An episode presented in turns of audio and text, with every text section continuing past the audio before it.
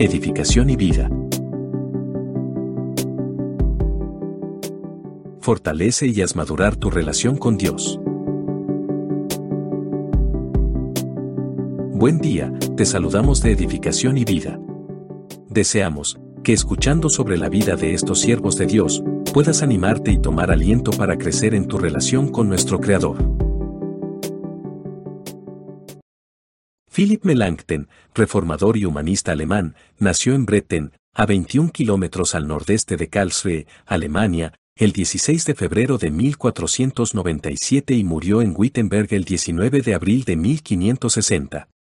Educación. Su padre, George Schwarzer, era armero del conde palatino Felipe. Melanchthon recibió su primera enseñanza en la escuela de su ciudad natal, teniendo luego un tutor privado, Johann Unger, en la casa de su abuelo.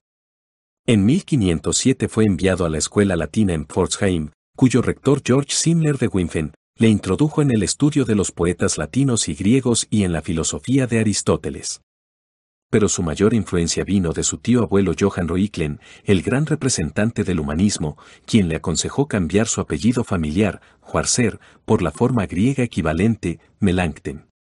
Cuando todavía no había cumplido 13 años ingresó en 1509 en la Universidad de Heidelberg, donde estudió filosofía, retórica y astronomía, destacando como un buen estudioso en griego.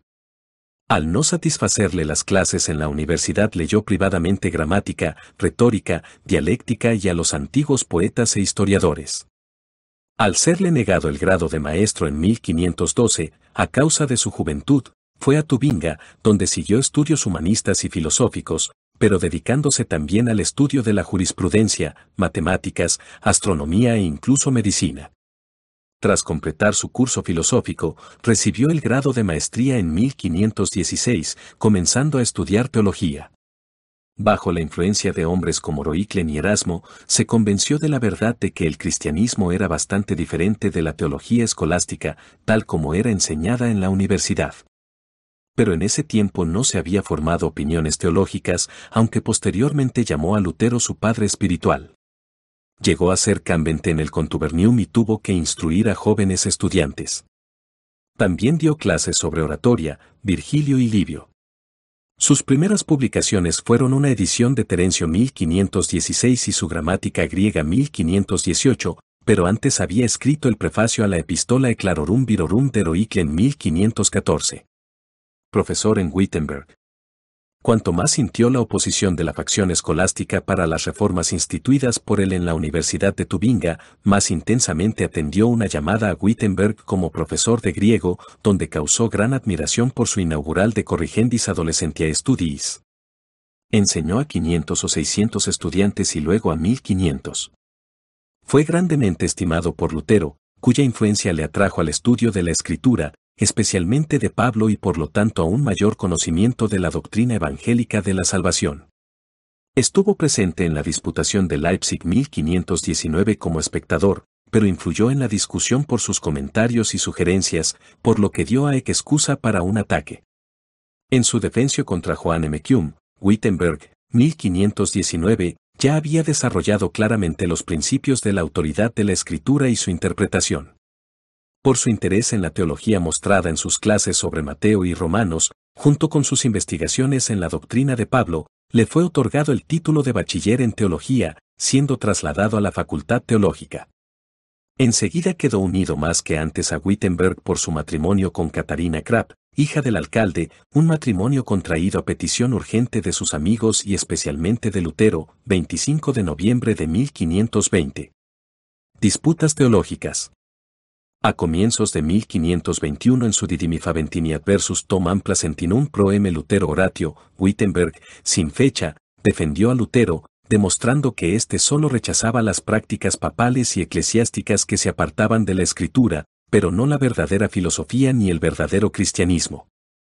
Pero mientras Lutero estuvo ausente en Wartburgo durante los disturbios causados por los profetas de Tikau, aparecieron por vez primera las limitaciones de Melanchthon, su falta de firmeza y timidez que, de no haber sido por la intervención enérgica de Lutero, no habrían silenciado a los profetas.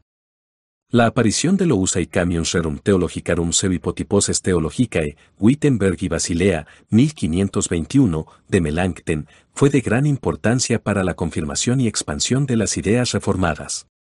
En estrecha sintonía con Lutero, Melanchthon presentó la nueva doctrina del cristianismo bajo la forma de una discusión de los pensamientos rectores de la carta a los romanos. Su propósito no era hacer una exposición sistemática de la fe cristiana, sino dar una clave para la recta comprensión de las escrituras. Sin embargo, continuó enseñando sobre los clásicos y tras el regreso de Lutero habría dejado totalmente su obra teológica, de no ser por su persuasión. En un viaje en 1524 a su ciudad natal, tuvo un encuentro con el legado papal Campegio, quien intentó apartarlo de la causa de Lutero, aunque en vano. En un Terrichter Visitator an die Erning Kurfustentum sus H en 1528, Melanchthon estableció una base para la reforma de las doctrinas y regulaciones para las iglesias y escuelas, sin ningún ataque directo a los errores de la Iglesia católica, presentando claramente la doctrina evangélica de la salvación. En 1529 acompañó al rector a la dieta de Spire para representar la causa evangélica. Sus esperanzas de inducir a la facción imperial a un reconocimiento pacífico de la reforma no se vieron cumplidas. Más tarde se arrepintió de la amistosa actitud mostrada hacia los suizos y la dieta, llamando a la doctrina de Zwinglio sobre la cena, un dogma impío, y confirmando a Lutero en su actitud de no aceptación. Confesión de Augsburgo aunque estaba basada en los artículos de Lutero de Marburgo y Schwabeck, la Confesión de Augsburgo que fue presentada ante la Dieta de Augsburgo en 1530 fue principalmente obra de Melanchthon.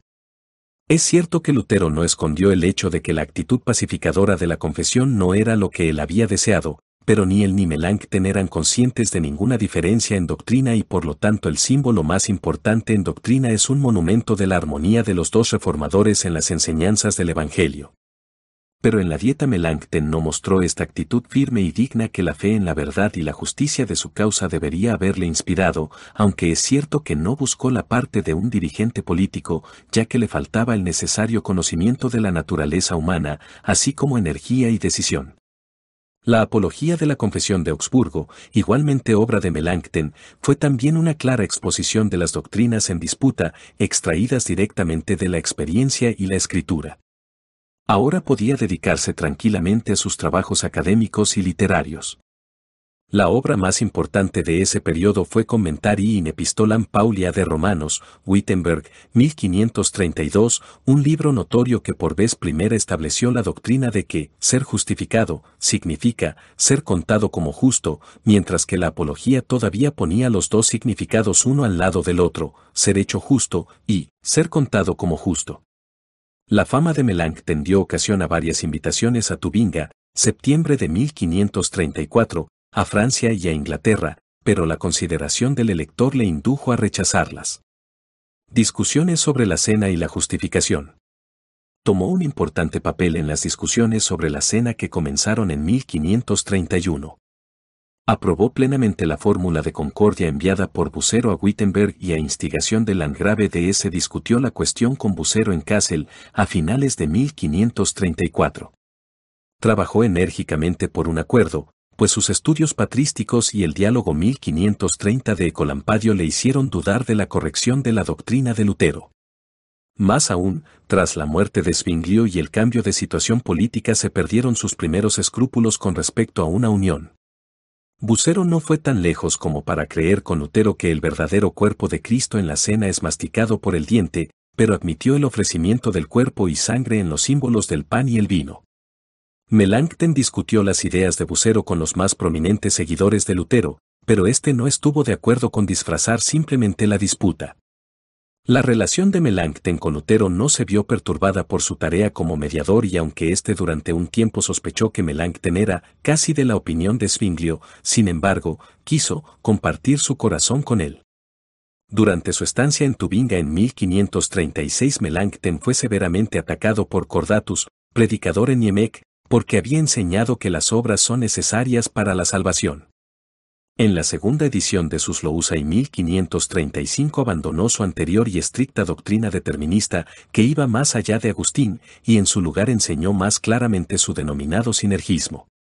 repelió el ataque de Cordatus en una carta a Lutero y otros colegas, señalando que él nunca se había apartado de las comunes enseñanzas sobre esta materia y en la controversia antinomiana de 1537 estuvo en armonía con Lutero.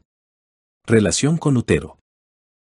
Es cierto que la relación personal de estos dos grandes reformadores se vio sometida a prueba en esos años, pues Amsdorff y otros intentaron soliviantar a Lutero contra Melanchthon, hasta el punto de que la estancia de este en Wittenberg parecía a veces casi insostenible, comparándose a sí mismo con Prometeo encadenado al Cáucaso.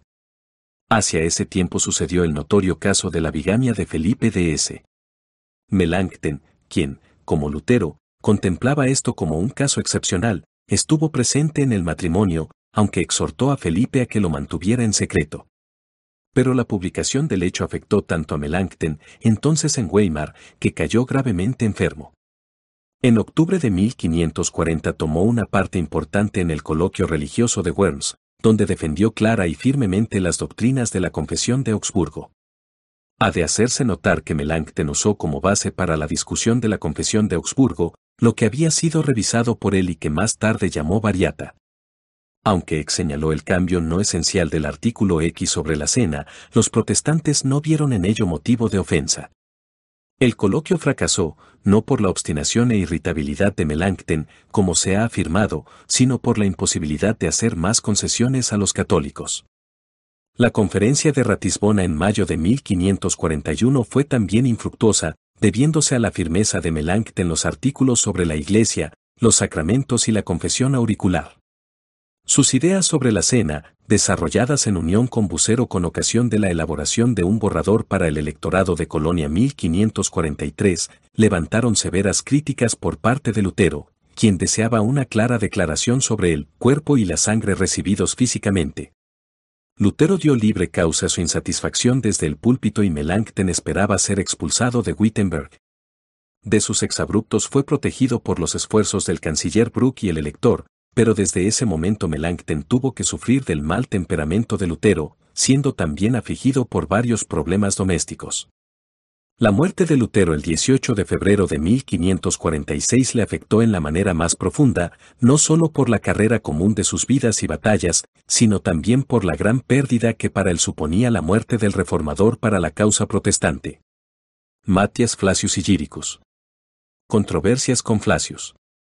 El último y triste periodo de su vida arranca con controversias sobre el interín y la adiáfora.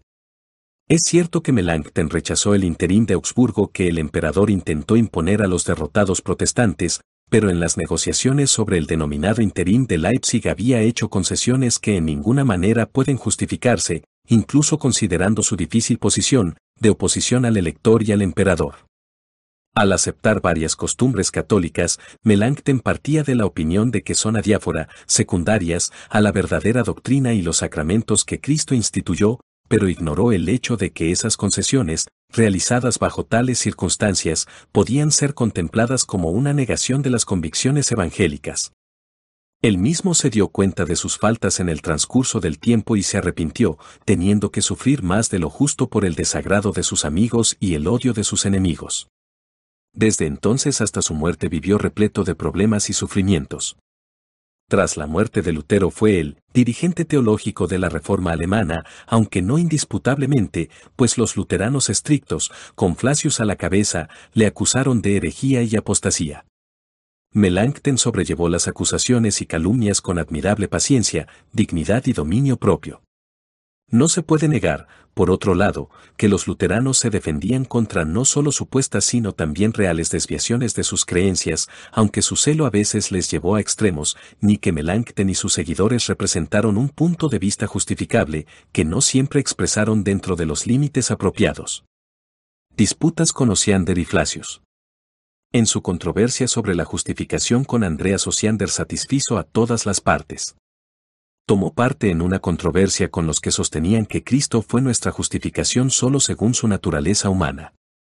También tuvo una fuerte oposición de los católicos, pues fue por su consejo que el elector de Sajonia se declaró dispuesto a enviar diputados al concilio convocado en Trento, pero solo bajo la condición de que los protestantes tuvieran parte en las discusiones y que el Papa no lo presidiera.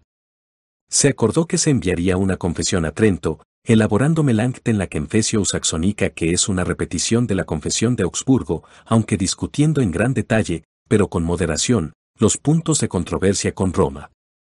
En su camino a Trento, Melanchthon vio los preparativos militares en Dresden de Mauricio de Sajonia y tras llegar hasta Nuremberg regresó a Wittenberg, marzo de 1552, al haberse vuelto Mauricio contra el emperador. Gracias a este hecho las condiciones de los protestantes fueron más favorables, aumentándose más con la paz de Augsburgo 1555, aunque los trabajos y sufrimientos de Melanchthon se incrementaron en ese tiempo. Los últimos años de su vida quedaron enrarecidos por las disputas sobre el interín y la renovada controversia sobre la cena. Al parecer por la frase, las buenas obras son necesarias para la salvación, en el interín de Leipzig, sus oponentes luteranos atacaron a George Major, amigo y discípulo de Melanchthon, de modo que éste dejó caer la fórmula al ver cuán fácilmente podía ser malentendida. Pero toda su precaución y reserva no impidió que sus oponentes continuaran trabajando contra él, acusándolo de sinergismo y zwinglianismo. En la conferencia en Worms en 1557 a la que asistió con dudas, los seguidores de Flacius y los teólogos sajones intentaron vengarse humillando a Melanchthon, de acuerdo con el malicioso deseo de los católicos de condenar a todos los herejes, especialmente a los que se habían apartado de la confesión de Augsburgo, antes del comienzo de la conferencia. Al ir dirigidas contra Melanchthon, él protestó, de forma que sus oponentes se fueron, lo que dio gran satisfacción a los católicos que rompieron el coloquio, echando toda la culpa sobre los protestantes. La reforma en el siglo XVI no experimentó mayor insulto, como dice Nietzsche. Sin embargo, Melanchthon perseveró en sus esfuerzos por la paz de la Iglesia, siguiendo un sínodo de la facción evangélica y elaborando para el mismo propósito el receso de Frankfurt, que defendió contra los ataques de sus enemigos. Más que ninguna otra, la controversia sobre la cena significó una amarga prueba en los últimos años de su vida. La renovación de esta disputa se debió a la victoria en la Iglesia reformada de la doctrina calvinista y su influencia sobre Alemania. Melanchthon nunca dio su consentimiento a sus principios, ni usó sus fórmulas características. La presencia personal y la autoimpartición de Cristo en la cena eran especialmente importantes para él, pero no definió cómo el cuerpo y la sangre se relacionan con ello. Aunque rechazó el acto físico de masticación, sin embargo asumió la presencia real del cuerpo de Cristo y por lo tanto la auténtica autoimpartición. Melanchthon también se apartó de Calvino sobre la relación de la cena y la justificación. Muerte. Antes de que esas y otras disensiones teológicas hubieran terminado, finalmente fue liberado por la muerte, unos días antes se puso a escribir las razones para no temerla.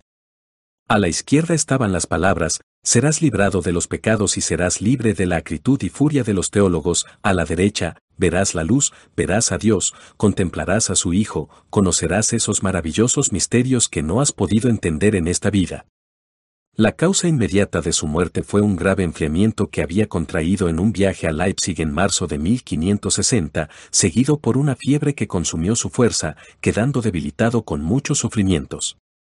El único cuidado que le ocupó hasta el último momento fue la desolada condición de la iglesia se fortaleció a sí mismo en oración casi ininterrumpida y escuchando pasajes de la Escritura. Especialmente significativas le parecían las palabras, los suyos no le recibieron, pero a los que le recibieron les dio potestad de ser hechos hijos de Dios.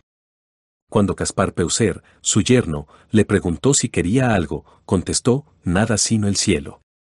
Su cuerpo fue enterrado al lado del de Lutero en la iglesia en Wittenberg. Lutero y Melanchthon. La importancia de Melanchthon para la reforma yace esencialmente en el hecho de que sistematizó las ideas de Lutero, las defendió públicamente y las hizo base de la educación religiosa. Ambos, al completarse mutuamente, lograron armoniosamente grandes resultados para la reforma. Solo el heroísmo y poder creativo de un Lutero pudo romper el dominio de la iglesia reinante. Melanchthon fue impelido por Lutero a trabajar para la reforma, siendo su propia inclinación la de ser un estudioso. Sin la influencia de Lutero, Melanchthon habría sido un segundo Erasmo, aunque su corazón estaba lleno del más profundo interés por la reforma. Mientras que Lutero difundió las chispas entre el pueblo, Melanchthon, por sus estudios humanistas, se ganó la simpatía del pueblo educado y de los eruditos para la reforma. Además de la valentía de la fe de Lutero, la versatilidad y tranquilidad de Melanchthon, su temperancia y amor por la paz fueron un factor en el éxito del movimiento. Ambos hombres tenían una clara conciencia de su posición mutua y de la necesidad divina de su común llamamiento.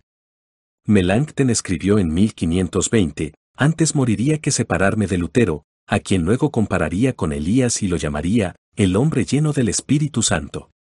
A pesar de las tensas relaciones en los últimos años de la vida de Lutero, Melanchthon exclamó a su muerte, ha muerto el jinete y carro de Israel, que gobernó la Iglesia en esta última etapa del mundo. Por otro lado, Lutero escribió de Melanchthon en el prefacio al comentario de este a Colosenses 1529, tengo que luchar con chusma y demonios, por eso mis libros son belicosos. Soy el rudo pionero que tiene que abrir el camino, pero el maestro Felipe viene luego suave y gentilmente, sembrando y regando apasionadamente, ya que Dios le ha dotado ricamente con dones. Lutero hizo también justicia a las enseñanzas de Melanchthon, alabándole un año antes de morir en el prefacio a los propios Lousa y revisados de Melanchthon, llamándole un instrumento divino que ha logrado lo mejor en la esfera de la teología para furia del diablo y su sórdida tribu. Es notorio que Lutero, que atacó a hombres como Erasmo y Bucero, cuando vio que la verdad estaba en juego, nunca habló directamente contra Melanchthon e incluso durante sus melancólicos últimos años conquistó su temperamento. La tensa relación entre esos dos hombres nunca procedió de cuestiones externas, tales como rango humano y fama, mucho menos de otras ventajas, sino siempre de asuntos de la iglesia y doctrina y principalmente de la diferencia fundamental de personalidades, se repelían y atraían el uno al otro, porque la naturaleza no había hecho de ellos un hombre. Sin embargo, no puede negarse que Lutero fue más magnánimo, porque aunque muchas veces quedó insatisfecho con las acciones de Melanchthon, nunca pronunció una palabra contra él, sin embargo Melanchthon a veces evidenció una falta de confianza en Lutero. En una carta a Carlewitz se quejó de que Lutero, a causa de su naturaleza polémica, ejerció una presión humillante sobre él. Ciertamente Lutero nunca procuró ejercer tal presión, y si existió, fue culpa de Melanchthon. Su obra como reformador. Como reformador, Melanchthon se caracterizó por la moderación, concienciación, prudencia y amor por la paz, pero esas cualidades a veces fueron solamente falta de decisión, consistencia y valor. No obstante, sus acciones no mostraron preocupación por su propia seguridad, sino por el bienestar de la comunidad y por el tranquilo desarrollo de la Iglesia.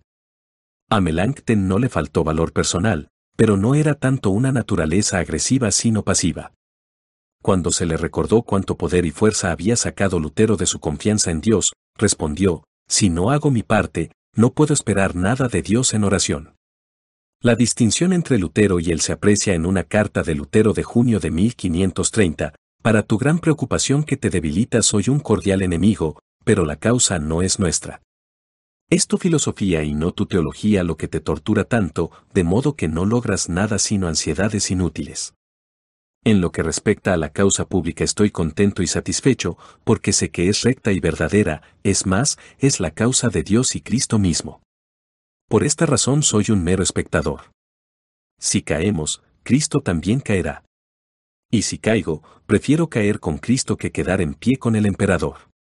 Otro aspecto de su carácter era su amor a la paz. Tenía una innata aversión a las peleas y discordias, aunque a veces era muy irritable. Su carácter pacífico le capacitaba para las ideas de otros, como se aprecia en su correspondencia con Erasmo y su actitud pública en la dieta de Augsburgo hacia el interim.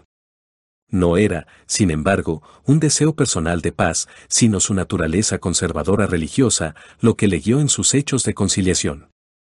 Nunca pudo olvidar que su padre en su lecho de muerte rogó a su familia que nunca dejaran la iglesia. Al tener una actitud de piedad y reverencia hacia la pasada historia de la iglesia le fue más difícil a él que a Lutero captar el pensamiento de que era imposible la conciliación con la iglesia católica. Subrayó la autoridad de los padres, no solo de Agustín sino también de los griegos. Su actitud en asuntos de adoración fue conservadora, aunque no era un criptocatólico, como Cordatus y Schenck dijeron. Nunca luchó por una reconciliación con los católicos al precio de la doctrina. Atribuyó más valor a la apariencia y organización externa de la Iglesia que Lutero, como se aprecia por su tratamiento de la doctrina de la Iglesia.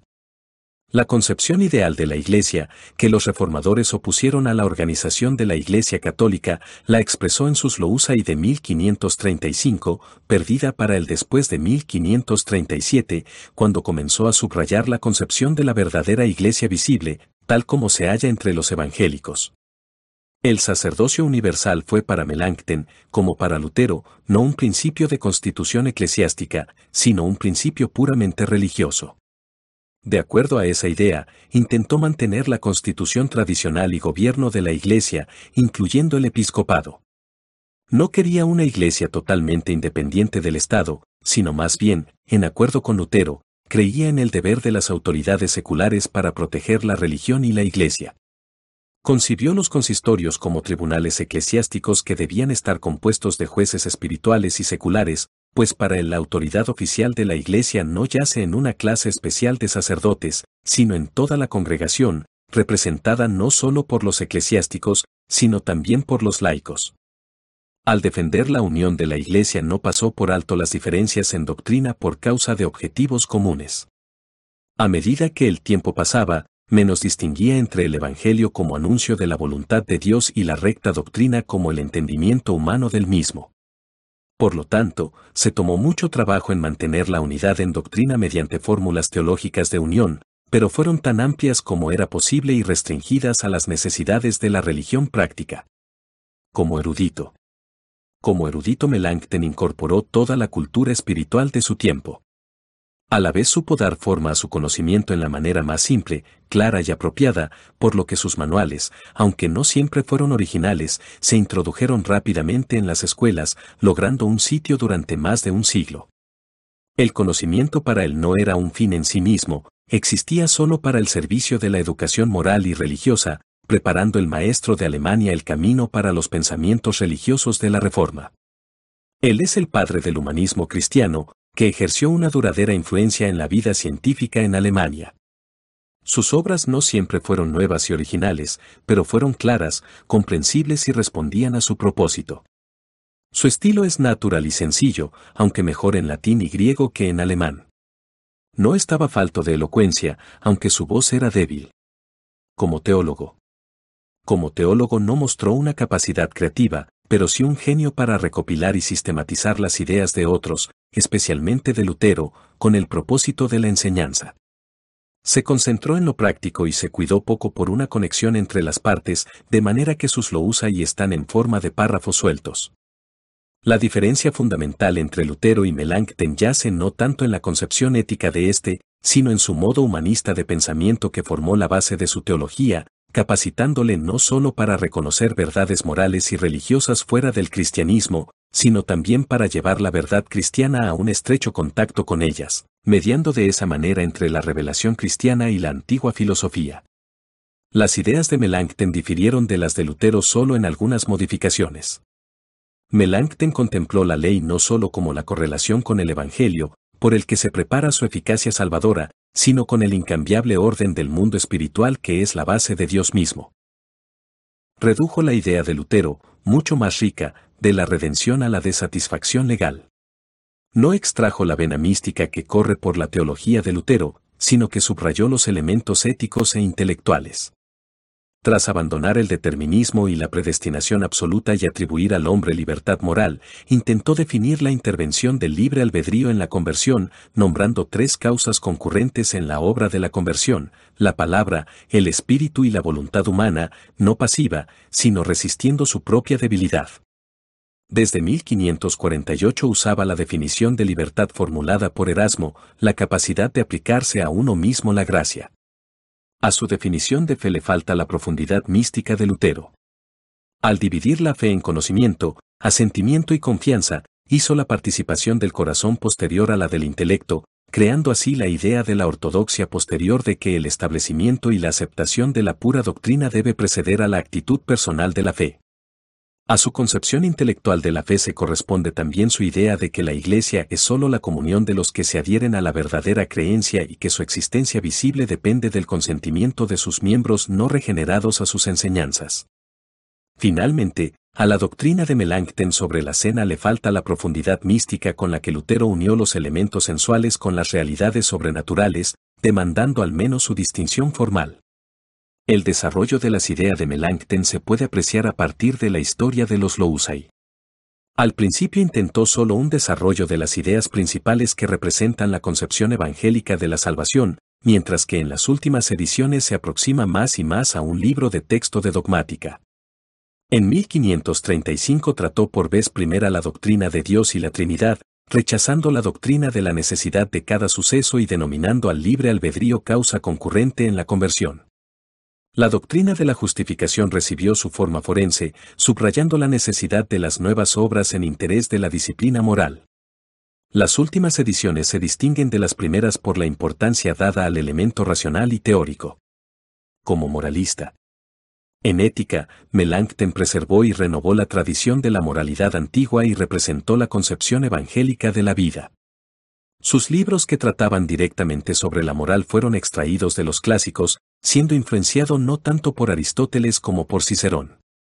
Sus principales obras en esta línea fueron Prolegamena al de Officiis de Cicerón 1525, en Narrationes Librorum Eticorum Aristotelis 1529, Epitome Philosophiae Moralis 1538 y Eticae Doctrina Elemente 1550. En su Epitome Philosophiae Moralis trata primero con la relación de la filosofía con la ley y el Evangelio. La filosofía moral, ciertamente, no conoce nada de la promesa de la gracia revelada en el Evangelio, pero es el desarrollo de la ley implantada por Dios en el corazón humano y por tanto representa una parte de la ley divina.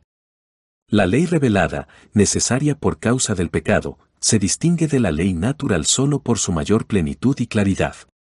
El orden fundamental de la vida moral puede ser alcanzado por la razón, por lo tanto el desarrollo de la filosofía moral a partir de los principios naturales no se puede eludir. Melanchthon no hizo una profunda distinción entre moral natural y revelada. Su contribución a la ética cristiana en el sentido propio se debe buscar en la Confesión de Augsburgo, en su apología y en sus y siguiendo a Lutero al describir el ideal evangélico de vida como la realización de la ley divina en el alma, por una personalidad bendecida en la fe y llenada con el Espíritu de Dios.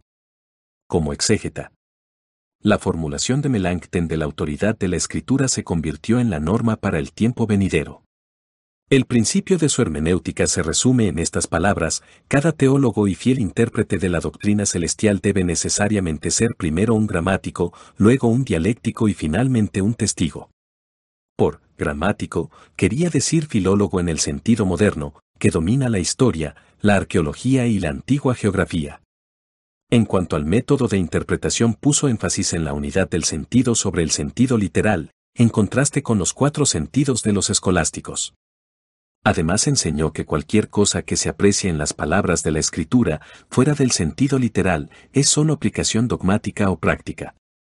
Sin embargo, sus comentarios no son gramaticales, sino llenos de materia teológica y práctica, confirmando las doctrinas de la Reforma y edificando a los creyentes.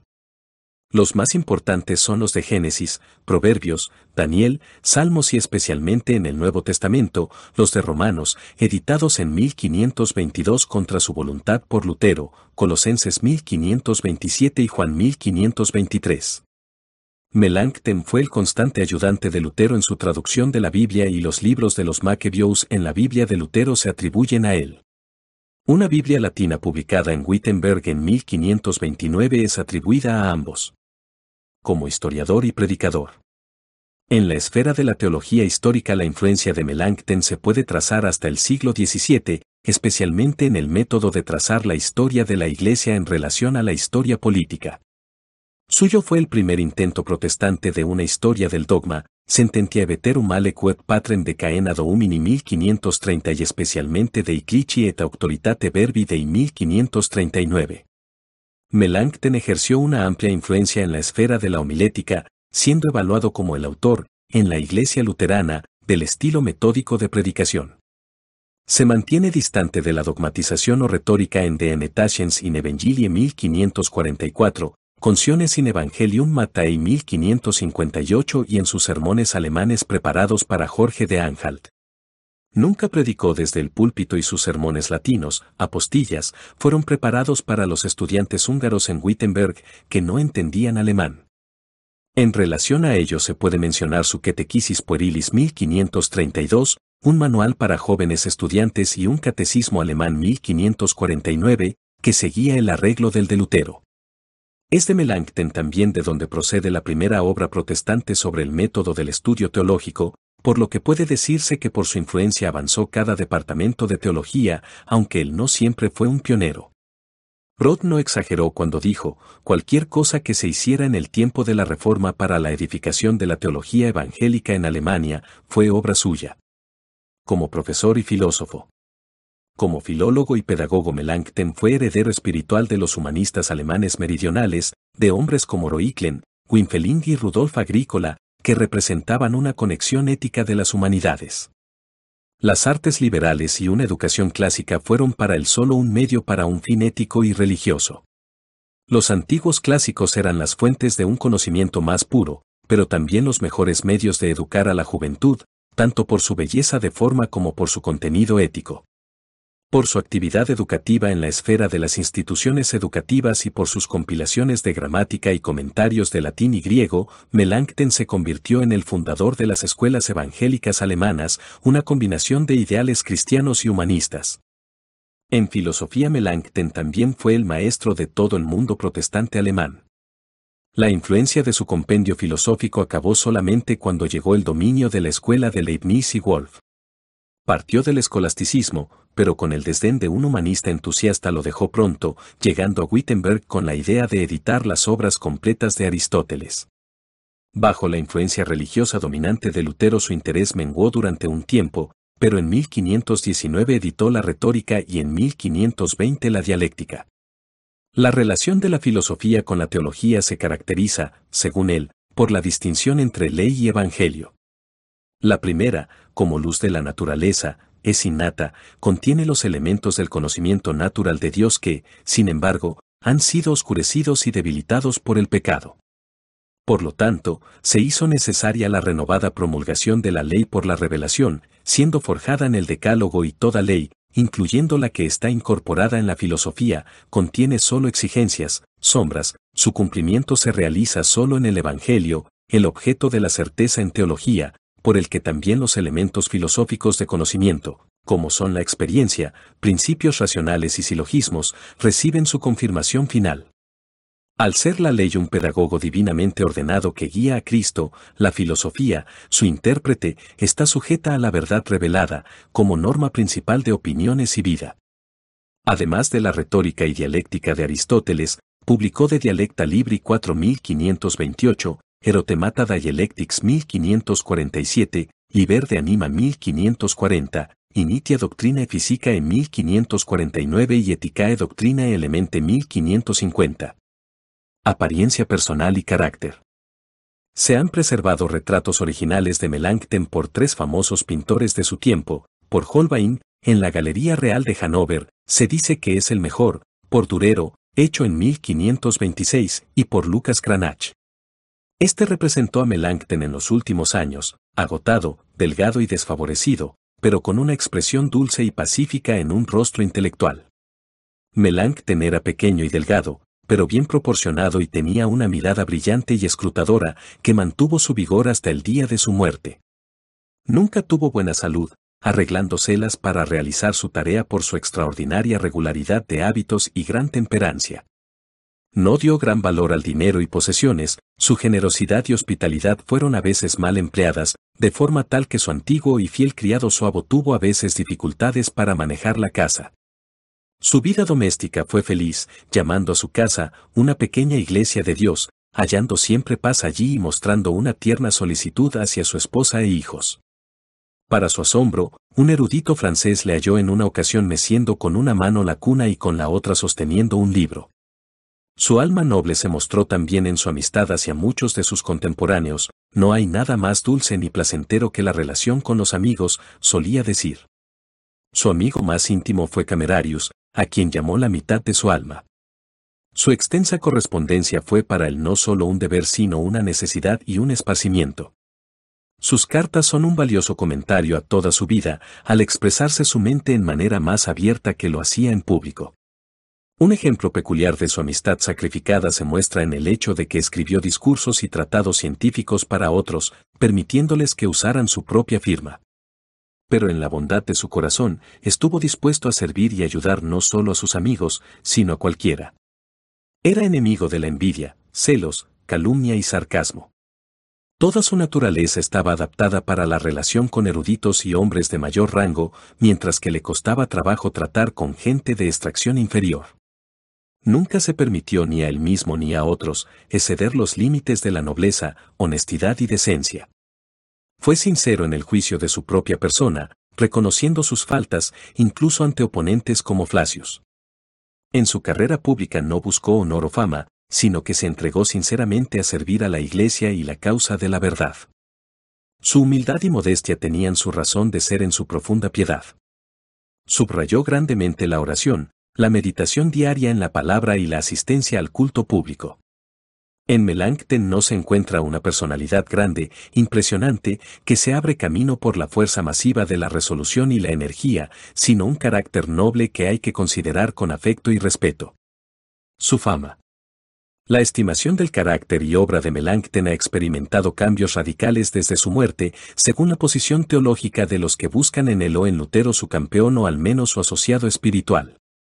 Se dice que Leonard Hatter, cabeza de los teólogos de Wittenberg a comienzos del siglo XVII, con ocasión de una disputación pública, cuando se aludió a la autoridad de Melanchthon rompió su cuadro de la pared y a la vista de todos lo pisoteó. Durante más de cien años después, pocas voces se levantaron en su favor. En 1760 se celebró por vez primera el aniversario de su muerte y desde ese entonces comenzó a ser evaluado en una luz diferente. Tras este cambio se revivió no solo el interés en su persona y obras, sino que también se defendieron sus defectos de racionalismo y unionismo. Luego se pusieron en su verdadera perspectiva. Con ocasión de su cuarto centenario en 1897 se hizo más énfasis en el humanista que en el teólogo, pero una opinión justa no ignorará que rindió grandes servicios a la Iglesia y a la teología por su reforma de la educación humanística. Bibliografía. Tomado de. Página web. iglesiapueblonuevo.es. Biografías. Edificación y vida. A todos muchas gracias y hasta nuestro próximo capítulo.